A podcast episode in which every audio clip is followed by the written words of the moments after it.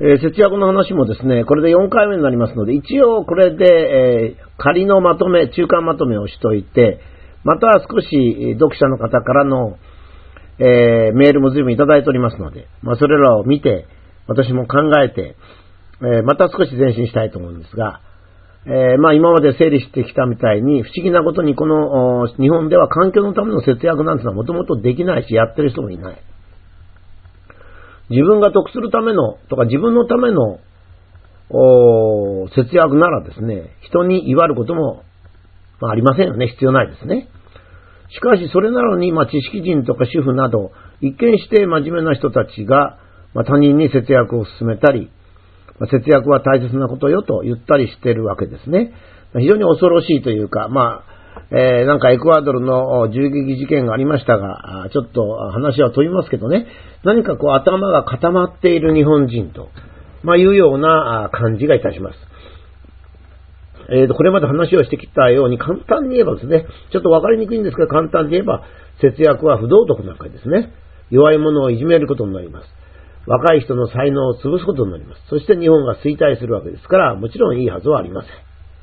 そして日本の文化と言われるいわゆるもったいないというのはですね、物を節約することではありませんですね。私のようなものにそんなことはもったいないという自分の対する謙虚な心であってですね、物に関する言葉ではないわけで、まあ言ってみれば国語の間違いと言ってもいいかもしれませんですね。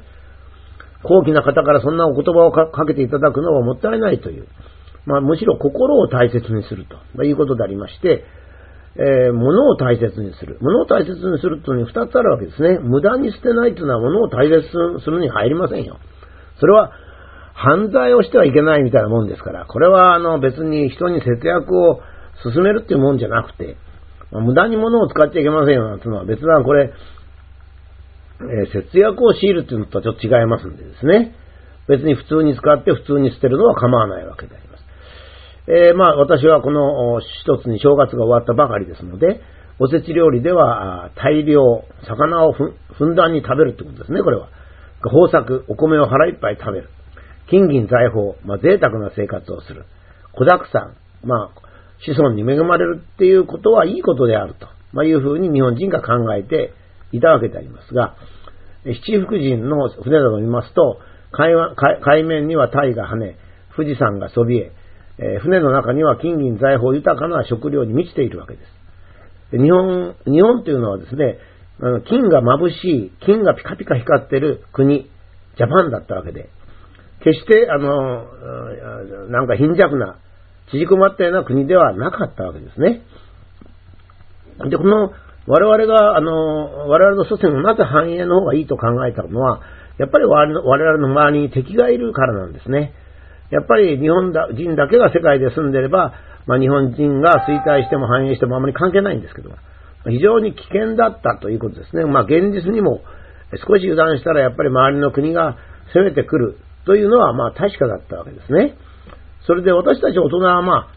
あ、あるいはもう寿命が短ければ、えー、国土の少しを失ってもいいかもしれませんが、まあ次世代の人はそうはいきません。え、国の力っていうのは人口をかける活動量なんですが、まあ、結局言ってみればエネルギー消費量なんですよね。だから、エネルギー消費量を上げなきゃいけないわけです。今と全く真逆ですけどね、今の日本はエネルギーを節約しようとしてますから。まあしかし無駄をしないっていうのはこれ、あの犯罪防止みたいなものなんですが、これと明るく楽しい生活というのはどのように調和したらいいかっていうことなんですが、まあ、具体的には次のように考えられます。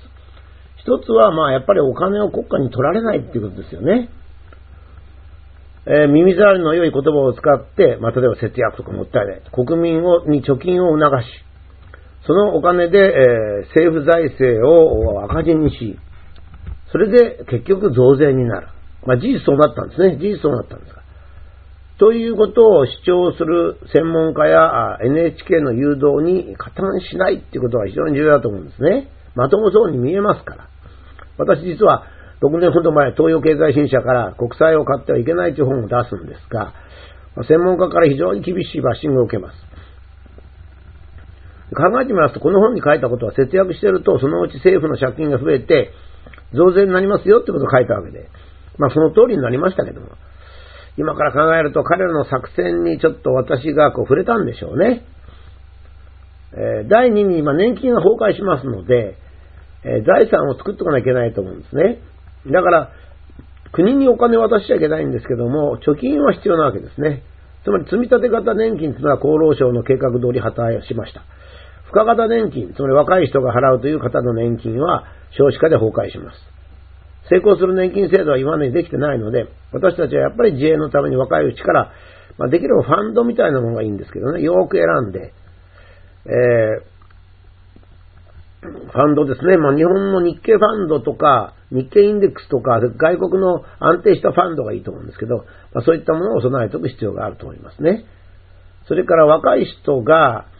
節約を強いて随分人生をダメにしております。電気もガソリンもコンクリートもですね、人のために存在するわけです。その限界はどのくらいかっていうことですが、せめてアメリカ並みなら OK というぐらいのガイドラインがいるんでしょうね。現在の日本は電気やガソリンはだいたい今の、えー、2倍ぐらいまで、えー、いいんじゃないかと。ちょうどアメリカが2倍ぐらいですから、まあ、コンクリートはもう全然少ないんですけども、若い人はやることが多いので、あまり節約をさせない方がいいんじゃないかというふうに思うんですね。それからもう一つは、節約は善であるという価値観を転換すること。いや、これちょっと言いにくいんですけどね、節約という言葉がちょっと違うんですよ。今、あの、日本で言ってる節約っていうのはもう、犯罪をしないでくれっていうぐらいの、まあ、浪費を言ってるだけのことですから。だけどむしろこの際ですね、物に向かっている自分の心を心に関心を持つようにして、例えば人とのいざこざを減らすとか、楽しく豊かな人生を目指すと、毎日ニコニコしているっていうことに転換する。毎日ニコニコするためには自分だけがニコニコすることはできません。周りの人がニコニコしなきゃいけませんから、やっぱり自分や他人の人生を有意義に楽しくするということが善なんだと。そのためには物はそんなに欲しくないんだと、まいうふうに転換する必要があるんではないかと思います。それからやっぱり何と言っても誠実な人が社会を支配してないとですね、ダメですから、社会の指導者というのは誠実であることが大切で、そのためには学校の教育や社会の人がですね、嘘をつく人より正直な人を評価するっていう社会じゃなくちゃいけないんですよね。今まででも、リサイクルしないとゴミが溢れるよって言っといて、別にリサイクルしなくても、ゴミなんか溢れないのに、そう言ってみたりですよ。それとそっちそっちの人がね、評価されてるんですよ。それから現在アメリカがものすごい大寒波ですよね。だけども絶対放送しない。暑い方しか報道しない。現在でもアメリカが大寒波。